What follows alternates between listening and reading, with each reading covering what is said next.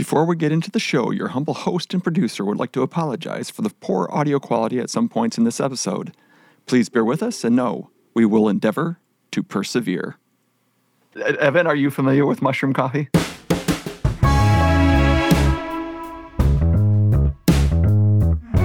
Google says you can't just chuck mushrooms in your coffee. Like that's not No. the same. That's all we're going to talk about, actually, Evan, today is Mushroom uh, coffee? mushroom coffee. Let's do it.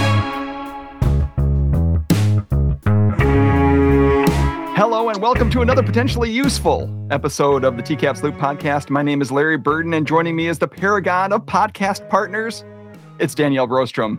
And crashing this Google Meet is the Baron of Brightspace, aka the Captain of ClassLink, aka the Grand Admiral of Google Apps. It's Evan Obranovic. Welcome to the show, Evan. Thank you. It's always good Very- to be here. Was I close on any of those names? You know, do you feel as though you can live up to that? I'm adjusting my business card as we speak after hearing those. Before we discuss that, let's begin this episode of The Loop, as we always do, by sharing a truly profound TCAPS Loop moment of Zen. The secret of getting ahead is getting started. Mark Twain. So let's get this started. Danielle and Evan, take out your ISTE approved crystal balls and enlighten us on what we can expect from this 2021 22 school year. Well, Evan, before we even get into that, can you tell us who you are and what you do? I think I've already said that. I think I've I mean, Grand Admiral of Google Apps, Captain of no. For those who Sure. my name just doesn't instantly ring with recognition, I get it. Uh, yes, I'm Evan Obranovic. I am the Director of Technology for TCAPS. Um, this is my third year. It's exciting. Been here for a minute, Three years? It's been three years already. Right? Crazy, isn't it? Time flies when you have a pandemic. I was just gonna say, did last year count? I don't know if last year counted. Nope, not at all. So, Evan, I love that in this director role, um, you also have this large background of ed tech that you're drawing from. Can you kind of speak to that and what, like, what's exciting to, for what's exciting about ed tech? Yes. So started my career as a fourth grade teacher and then moved into an ed tech coach role like yourself, Danielle. Um, was asked to do that. Uh, was very excited because of my lean in the classroom towards, you know, anything and everything I could use that was beneficial, you know, technology related to help my students learn and sometimes help my fellow teachers kind of move move the needle a little bit. So that role was one that I, I wholeheartedly enjoyed um, and then like the opportunity obviously to kind of take another step up but it's important to me because i feel like it's really the the core of you know where the the two worlds meet. You know i was given the task to take that skill set uh, as the ed tech coach and really bring it to this role to continue that because people some realize some don't you know especially in a district as large as tcaps you have big section of you know pure technology so to speak what keeps running the data center that sits behind me. Um, that isn't very interesting nor should it be to a teacher or a student because who cares? But without that running right all the other good stuff that we like to do doesn't work. So you take that into consideration and then you start to consider what's happening on the other side uh, which is just as if not arguably more important on what the teachers and the students are doing in the classroom and, and how you can leverage all this stuff that you're trying to put together to make you know their lives easier make them more efficient make them do new and exciting things in ways they didn't think possible but also kind of do it and take into the considerations that a lot of times a teacher or someone doesn't have the time to do about safety and security privacy. So just a lot of balls in the air that you're trying to juggle. Um, it's really great when it all comes together. It often will come crashing down on you, but you kind of just pick them back up and, and move on. So it's just been that kind of game. I think since I got here, it's been really good and just kind of keeping that momentum going, you know, with like we mentioned, the blip of a pandemic in the middle, which just threw everything off. And as somebody who was coming into transition, you know, all that went out the window in terms of what I was tasked to do. It was first learn the systems, figure out how to make this work, and then it was like we need to go from face to face to remote. How's that going to happen, you know, tomorrow? So that that definitely put a, a halt in progress, but it was okay because I think it taught us a lot of different lessons on other things that we needed to learn and carry through. It sounds like you're attempting to jumpstart your initial plan. Uh, I was really planning on trying to do my best to bridge the gap between, say, technology and curriculum.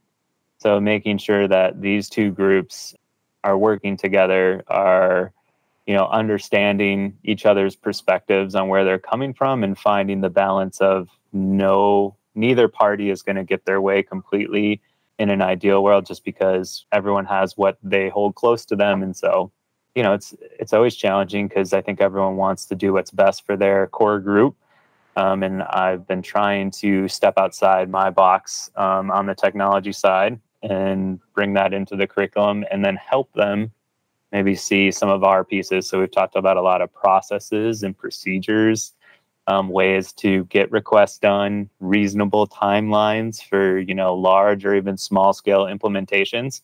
But it's it's a big thing. I, it's not easy for anyone. I don't think anyone I've yet to see out there in in the world of someone who I think has it all dialed in completely. So I think we're all kind of breaking new ground in that realm and trying to do our best and pulling what we can from all everyone's small wins and successes.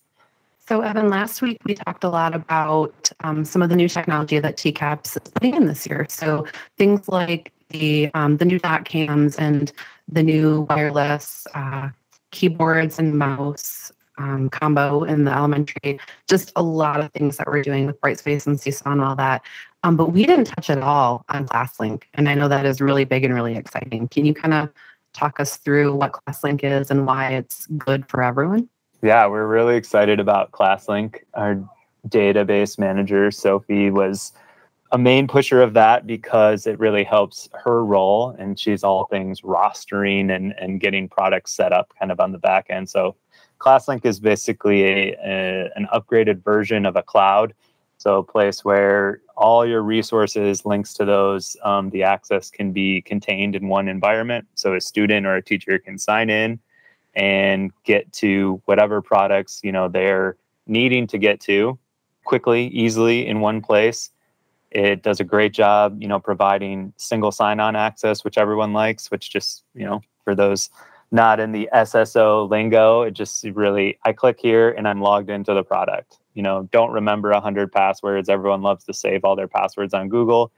Um, the ClassLink does it in an even more secure way that can then be transferred to all of these uh, educational curriculum products which obviously a lot of them contain pretty sensitive information. So you want to do that as safely as possible it also provides a very easy way to roster meaning you know put students accounts into and teacher accounts into a product which leading up to this point and still even you know it doesn't answer all the questions. It, it can be a very tedious difficult process.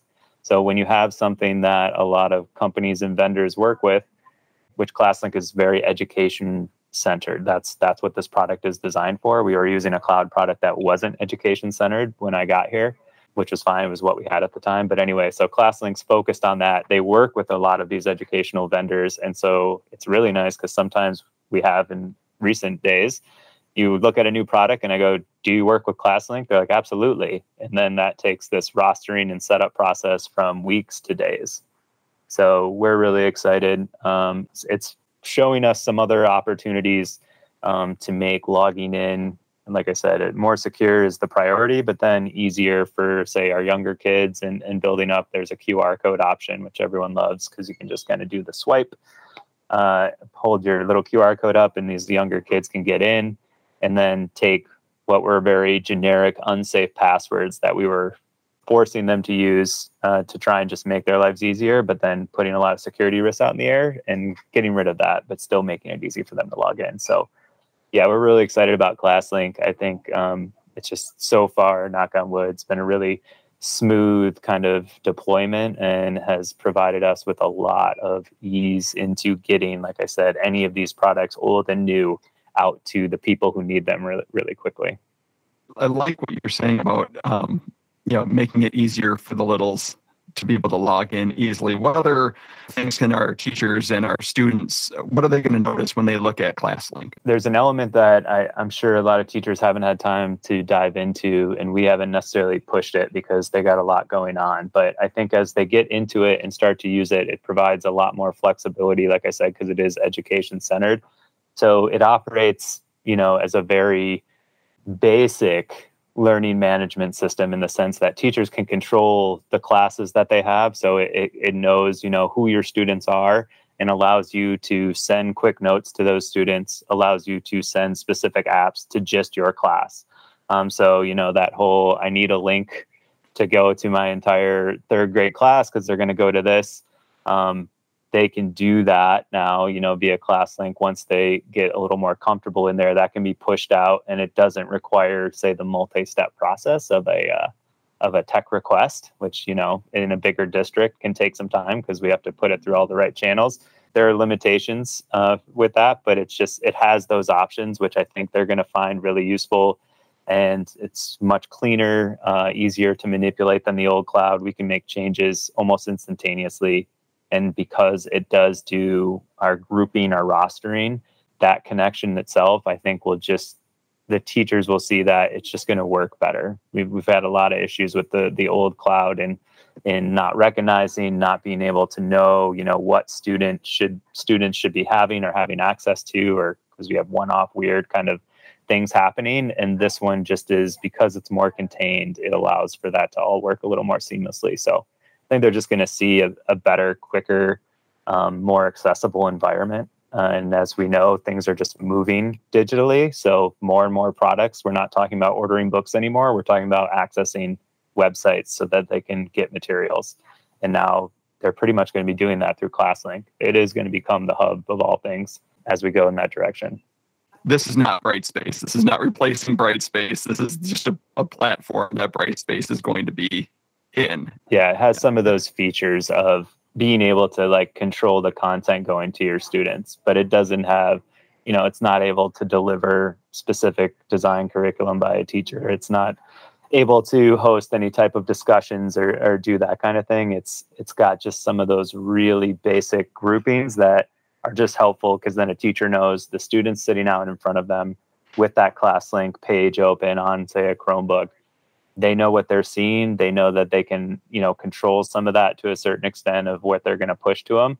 And so get them to the right places like a D2L, Brightspace, like a Seesaw, and then all the products in between. There's not a one stop shop. I've yet to see it anywhere. So this is the way to access all of these shops that we're going to need in order to deliver that content. So, Evan, you mentioned there's a lot going on, both in ed tech and products that teachers can use and curriculum and technology like how do you stay with it? How do you connect with others outside of your bubble? Because i can imagine keeping those balls in the air is a lot. It's not easy in this current state we're coming out of it as i mentioned before kind of just pandemic life because everyone was just trapped in their bubble so I, I, almost feel like there was a slight halt there um, in how much you know outside information that I was even gaining, you know, via something like even a Twitter, which you don't have to leave your house to get to. But I think everyone was so focused on just keeping themselves safe and, and moving forward that there was kind of this blip in the radar. I think that's coming back now. So I've seen myself, meaning I've been more engaging on on those kind of tools um, trying to get involved when you have group situations in the sense of um, you know we have a local tech meeting that hosts every month or every two weeks and you know having the time and, and making it a priority to attend that to discuss with these people what they're seeing what's happening. Actually recently reached out to by another director who I just kind of, uh, I guess, vaguely knew on Twitter and just kindly was like, I, I've seen what you're doing kind of from afar and I'm interested and I want to talk with you and your staff about how that's going. So that was kind of cool. And I think again, that was as we're all poking our heads above the water here and he's, he's getting settled and, and so re trying to engage in those, I think that was, that was lost for a minute and it's exciting to have that come back because yeah, I think you get stuck in a rut when you do just focus on everything that's happening.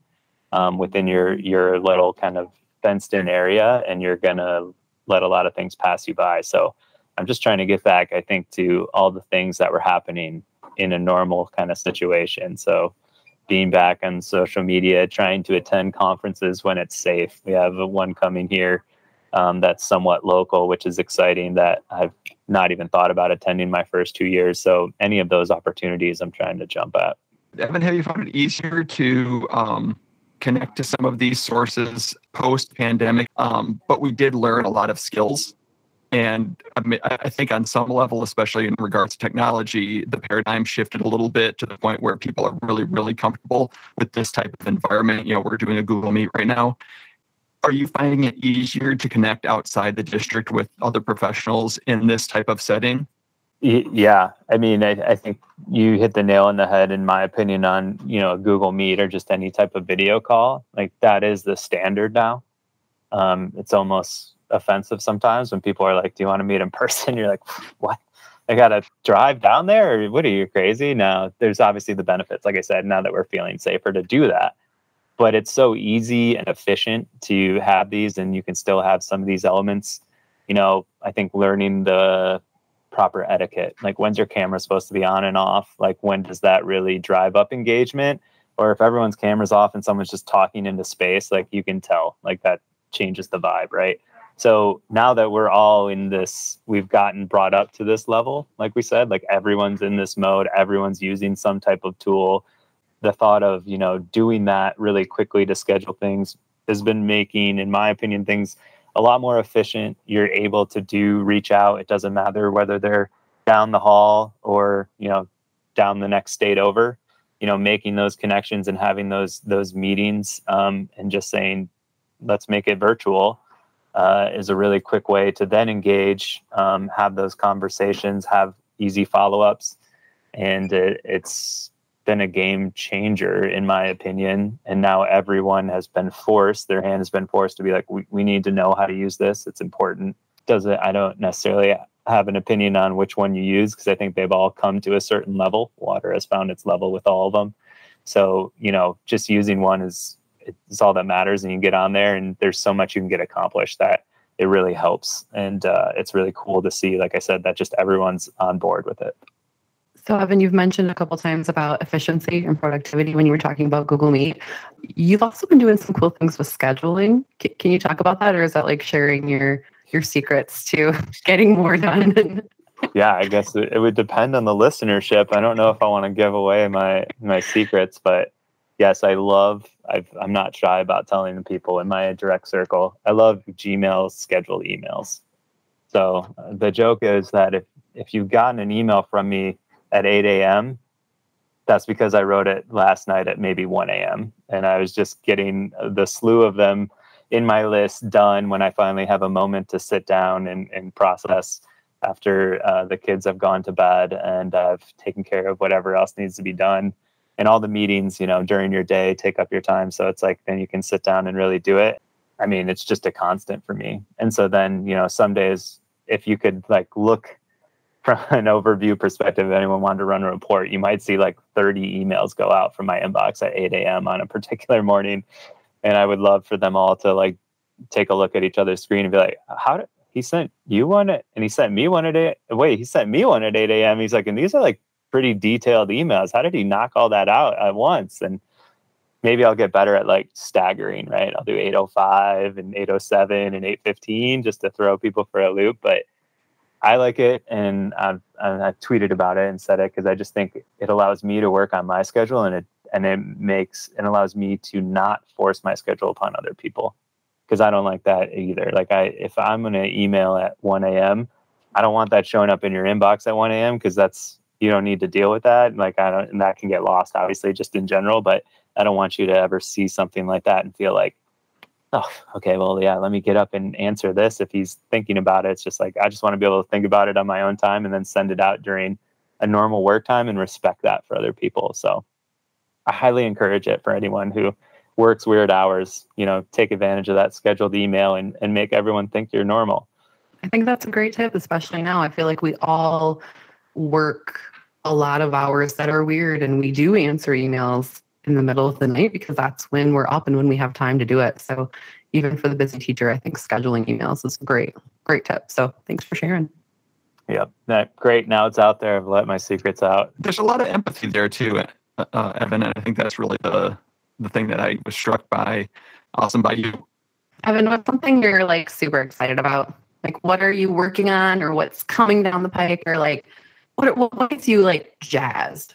You know, I, I am really excited. It's it's been an interesting progression, but you had mentioned it, Danielle, the the elementary kind of AV upgrade addition that we've we pushed through this past summer. So it includes, you know, upgrading the teacher doc cameras, had a variety of different ones kind of throughout the district and trying to put that on a standard and make them very mobile. Um, so we focused on one that could be plugged in via USB, so it didn't rely on you know an HDMI input. Because one of the things we noticed, so I'm hoping we don't have to go back this way, is you know if you're teaching virtually, a lot of teachers were like, I want to use my doc cam, and it was say a VGA, HDMI, all those fun connections that you've messed with in the back of your TV, and they're like, how do I hook this up to my computer?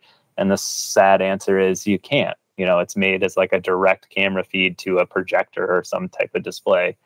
And so we were like how can we you know look towards that to make it more mobile? And then they now have that option. So we we implemented that um, with this camera which is exciting because i just think it's it's a very easy quick adjustment.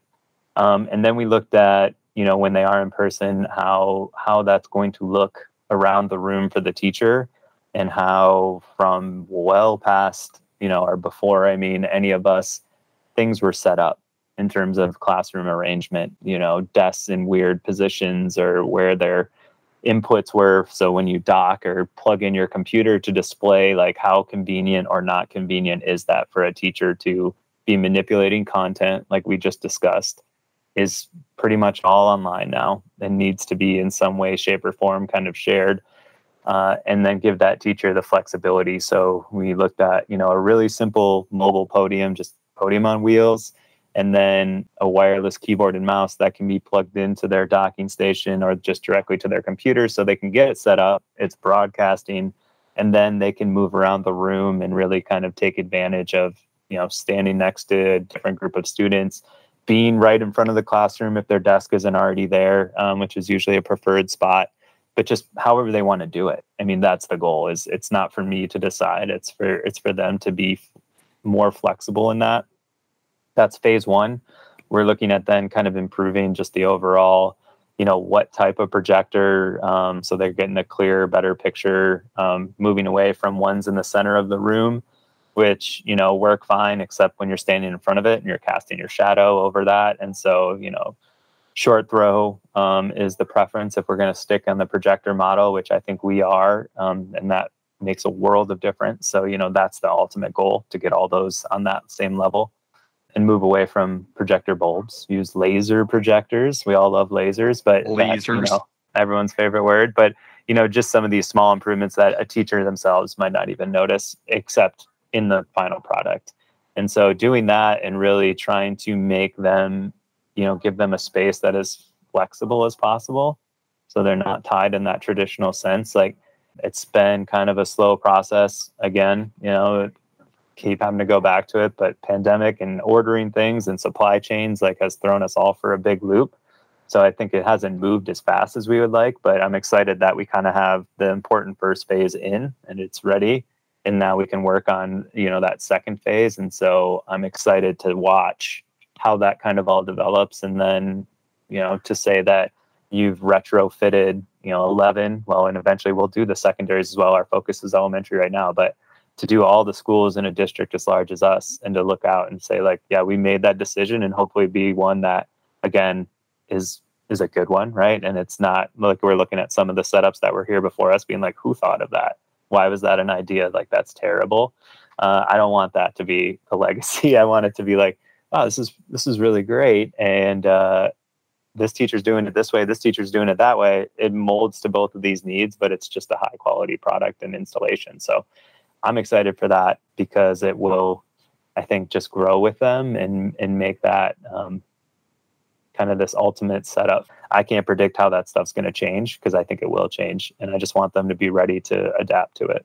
Evan, you know, maybe this connects to the ISTE standards a little bit as well. But to your point, when we're asking why did they do that this way in previous iterations of, in this example, the um, the projectors, I think the difference is we're going at this this installation with the question, how does this make teaching and learning better for our students and our educators?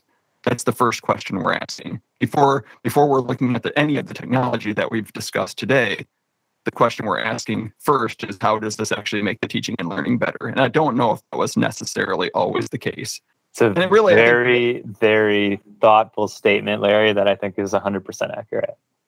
I mean, when these a lot of these rooms are installed, like ISTE wasn't a thing or a process or a thought, but just in general, that why question or what what are these teachers trying to do? It was just about kind of, you know, you design the classroom, you put the things together, and then you just put the teacher in there and I hope they figure it out. And then it's like, and it might have even been on, I hope they figure it out. I saw one person do it this way. Let's set up the whole building like that because that seems like the best idea. And we're trying to approach it from a, I don't care whether you do it this way and teacher B does it another way. It's like what what platform or setup is going to, you know, deliver the the highest quality product and allow them the flexibility to choose it in whichever way they need because you know all these teaching styles and stuff are different. And uh, that's that's not my job is to dictate that. I'm just here to support it. Turns out differentiation is a thing across the entire spectrum. Who would have thought yep. who would have thought? Being a, uh, an administrator school administrator and a, a tech guy how do you achieve balance? How do you not not just stay on top of it but stay stay balanced. How do you maintain that work life balance and that tech life balance that's also an ever changing target. Yeah, it's it's interesting. They do a lot of scheduling emails. Tell you that. So I try and, and work that out. I feel like I go through a different way to prioritize things every week.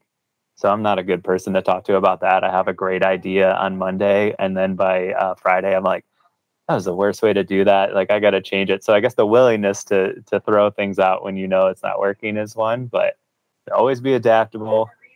I, I use the line that my mentor teacher, shout out uh, Miss Lisa Brewer, um, a fifth grade mentor, who told me when I had a really awful day, uh, student teaching said, and I try and just carry over the same, even though in my role now is, you know, it's it's not brain surgery. No, no one's going to pass away from a mistake you made, and things can usually always be left to the next day if you've just hit your limit. Because I was probably ready to like retire from teaching at year zero after that one day and she like laid that on me and so i've really tried to carry that through and it's harder as an administrator um, when you have a lot of things coming at you but you know i think you always wake up the next day and usually everyone's got a bunch going on so you have put a standard on yourself that they didn't expect.